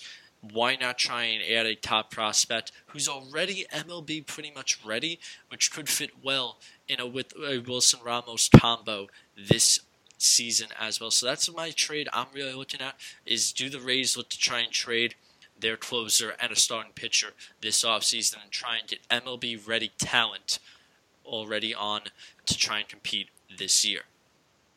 The Cubs have already made a move in this offseason. They signed Tyler Chatwood, the former Rocky, to a three year, $38 million deal. Chatwood, 27 years old, finished 2 and 15 with a 4.69 ERA in 33 games. 25 of those he started with the Rockies. Uh, it doesn't sound like great stats, but here's the thing if you take his road stats just for a moment last season, five and seven with a 3.49 ERA in 16 games, 13 starts on the road, compared to a 3 and 8 record with a 6.01 ERA in 17 games, 12 starts at home at Coors Field. So these are very different split stats you're talking about between a home and road split. We've always known that pitchers struggle in Coors Field. Chatwood is one of them by that ERA differential. This could be a really underrated signing by the Chicago Cubs. Yeah, it could be an underrated signing, and it might be one of those signings where it's like, wow, you know, thank God we strike first because a lot of other teams probably would have been asking about Chatwood late in the offseason to sign him as a four or five guy, which he's going to end up being for the Cubs. He's going to be their fourth or fifth starter, but you never know. Um, he, it might end up paying off for them. This might be one of those sneaky moves that you know, we, we're going to look back on it and say, wow, remember when the Cubs signed Tyler Chatwood and no one made a big deal about it? And, you know, and Tyler Chatwood might have himself a nice season. Yeah, I, the road stats speak for itself. A 3.49 ERA in 13 starts uh, in 16 games. Yes, you could tell me that some of those will probably have been against the San Diego Padres or the San Francisco Giants, and they're very much pitcher parts, and those teams very much struggled, of course. But for the most part, this is a guy that had a mid three ERA when he's not playing at Coors Field, and that to me stands out. At the end of the day, the Cubs are not signing him to be their number one pitcher. Like we said, they have Jon Lester, they have Kyle Hendricks, they have Jose Quintana, but they need a fourth starter. And that's a good move in my mind for a reliable fourth starter, 27 years old, pitching in a mid three three and a half, four ERA. That's the consistency, and you don't need to do too much when you have the Cubs offense behind them. I really like the signing by the Cubs, and this could be one of those type of moves that just quietly goes under the radar, but helps them win the division a lot faster when you talk about having great starting pitching in the back end of your rotation. Uh, let's go on to a, a fun little moment. Uh, silly or smart? Uh, choose one and give me a reason why. Uh, the Baltimore Orioles are apparently taking calls on Manny Machado. Jose Manny Machado will be a free agent after the 2018 season. Would Baltimore be wise to look to trade Machado? Yeah, I think that's a smart decision to start fielding calls now. Um, I mean, not that Manny Machado has anything against Baltimore, but this is a guy that's destined to be in a big market team under the limelight, whether it's New York, LA, or Miami eventually. I think Manny Machado is going to be on the move. This is a guy that has made it very clear that he wishes to be, that he wants to break A Rod's records, he said one time, so that would mean that he wants to be a New York Yankee. Um, but I think Machado is one of those guys where he wants the spotlight on him. He can handle the pressure. He wants to be in a big market. He wants to win, too. And the Baltimore Orioles haven't been doing much of that lately. So, and he's going to want to get paid, too. He's a Scott Boras guy. So, you know, there's always that, too. Um, so I think Manny Machado, it's a, it's a, it's a foregone conclusion that Machado's leaving Baltimore.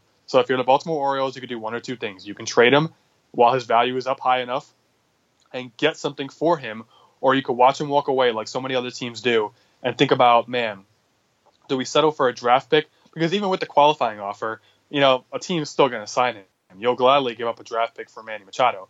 But the question is for the Orioles, are you going to be content with one draft pick, or are you going to be more content with a bunch of prospects that you can get for Manny Machado? If I'm the Orioles, I'm going with a bunch of prospects, especially since the Orioles have a lot of needs and not a strong farm system to try and fix that. Um, and you're not going to be able to afford him. And also, you insulted him last year by, you know, giving him his first contract. And it, remember, I, there was reports that he was kind of insulted by the first initial offer by the Orioles in terms of a contract extension. So I think it's all it's a perfect storm. It's a golden recipe for Machado to already be on his way out of Baltimore. Might as well take advantage and get something for him. Yeah, this is this is the wise move. Uh, if someone's able to blow by, uh, blow you with the idea of an amazing trade that you just can't let go of, yeah, by far. You might as well listen to calls right now. Hope that your season goes well and you're able to compete, or that you're able to sign Manny Machado. But most likely, I think most people expect him to not sign with the Orioles next year. So you might have to trade him either by the trade deadline or before the season starts. Might as well get an early start on it. We've seen teams trade like guys like Chris Sale way before they needed to. And this seems like one of those moves where the Orioles would be smart to try and make a trade and to try and trade away Manny Machado if the right price or the right deal comes their way. If not, you might as well just hold on to him right now if it can't beat a first round pick or competing for next season. Uh, how about one other thing? Uh, a former Baltimore Orioles player, 53 year old Rafael Palmeiro, is eyeing a comeback. Palmeiro hasn't played in the big league since 2005, since he was suspended for testing positive for performance enhancing drugs. Uh, Jose, silly or smart Palmeiro trying to make a comeback? Oh, silly, silly. Uh, I mean, the, the guy's trying to revive his career. The guy's trying to pretty much revive his reputation, but it's gone. I mean, he was accused of performance enhancing drugs, whether he did it or not. He, his legacy is tarnished. If he comes back at 53, no team is going to give him a chance to try and come back. I mean, I, I think any team that would try to, it's silly. Um, it's it's just not worth it. I mean, dude has to be content with what could have been. Um, and you know, and he has a son that's playing in the minor leagues right now, and just do what you can for your son. Cheer him on, and you know, maybe he can carry on the family legacy name. Uh, you know, but that's about it. But I mean, 53 years old. Not that he can't do it. You know, follow your dreams, I guess. But it's just not smart. No team is going to want to take a chance on Rafael Palmeiro. Uh, I highly doubt he's going to be able to have any success if he came back. And I'm not saying he gets immediately put on an MLB roster. Well, I mean, you never know. The Mets are looking for a first baseman, right, to Oh, replace. Dom Smith. So the sad part is, I can see that happening. yeah, sadly, I could too. I, I don't know if he'll be as lovable as Bartolo Colon now. Uh, Don't doubt it, man. That mustache is something else. Oof. Uh, all right, but uh, no. Uh, if he was able to, if he was able to actually get a comeback going, put himself into the big leads, and do all this by some rubbing of a genie lamp, uh, yeah, it would be smart. But most likely, this won't be anything to take seriously. It's just going to be something that's talked about for today, and then it's going to die down pretty quickly. I think I agree with you. Both of his sons are in the minor leagues right now, trying to make it to the majors. He joked with them, saying, "I'll get to the majors before the both of you again," and you know, if he's able to do it, congrats to him, and that may be able to get him on a right view by fans, maybe even by uh, a Hall of Fame committee, although that's even highly unlikely. But overall, I think your name is what it is now. People know who you are because of the performance enhancing drugs, and nothing is going to change that at the end of the day. So I think this is just going to be a little bit silly if he was able to do if he was able to make a comeback, then it was pretty smart of him. But highly unlikely he's going to be able to. And with that, let's kick it to Beard Bat, where we look back in sports history, and we're looking back on December eighth as 1961 we go back for. Wilt Chamberlain scores the second highest total in the NBA at 78 points at the time, and uh, certainly one of the most talented players in the NBA. And in 1961, he put up 78 points in a single game. That's always one of those fun, memorable games. And then in 1987, Ron Hextall from the Philadelphia Flyers became the first goalie in NHL history to shoot and score a goal. It was an empty net goal, but it made him only the second goalie to get credited for a goal in the NHL. A goal's a goal, my man. Don't, goal's don't... a goal. It's going to have to come on an empty netter because he's not leaving his net, but certainly at the end of the day, a goal's a goal, and that's something I think he'll. It, it's something you always would remember. Uh, and with that, we did record podcast on back to back days. If you're listening to podcast episode 15 and 16, we said December 7th and then December 8th. And one of the slight challenges in that is picking a dude and dunce of the week because we're strictly having to pick it for Thursday, December 7th professional sports games. However, Ben Simmons made my choice very easy after he recorded a triple double 12 points, 13 rebounds, and 15 assists in the loss to the Lakers. Lonzo Ball had a really fantastic game as well. It, it was only going to be between Ben Simmons and Lonzo Ball, but Ben Simmons with the trouble, triple double, I have to give it to him for that, as he is my dude of the week.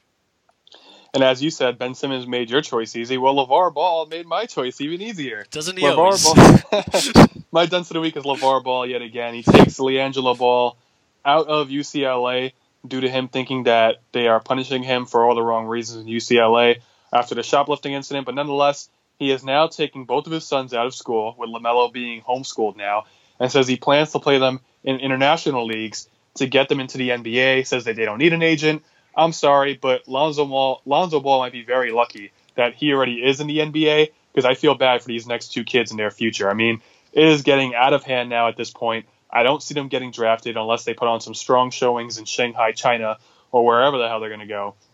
But I really don't see teams taking a chance on any of these two kids in the future because of what's going on now, because of the circus that is this Ball family. And I do feel bad because these kids do have potential to be good, you know, do good things in the NBA.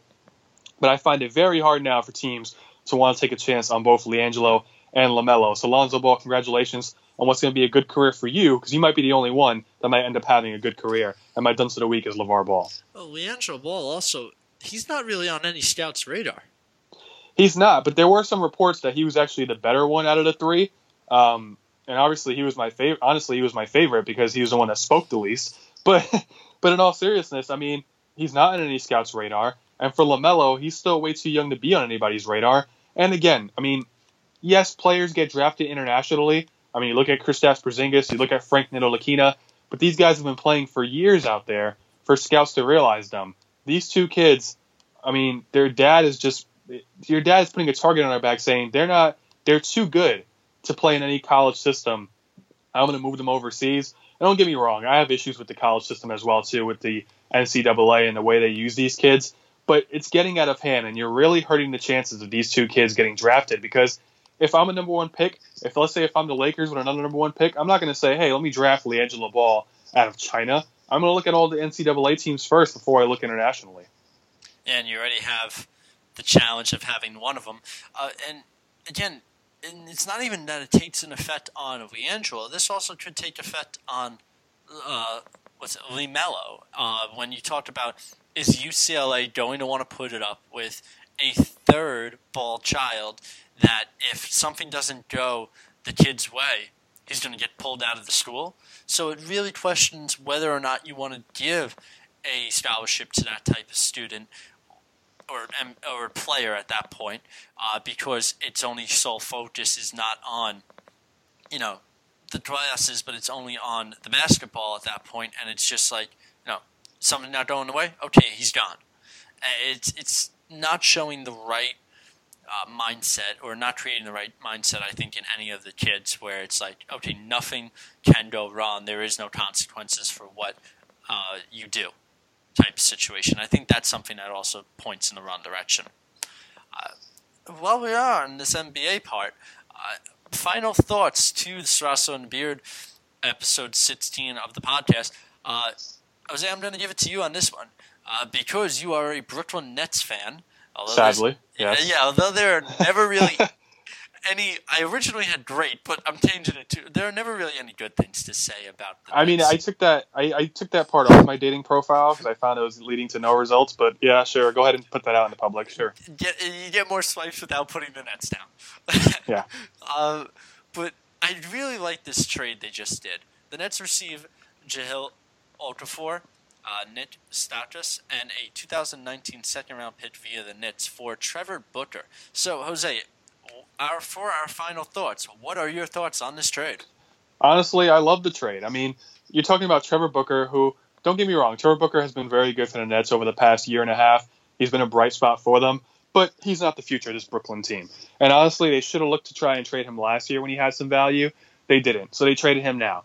And I, I love it for the Nets because you're taking advantage of a 76ers team that needed to move Okafor. They're not using him people were starting to get on the 76ers case. Why are you wasting this kid? Why are you wasting his time?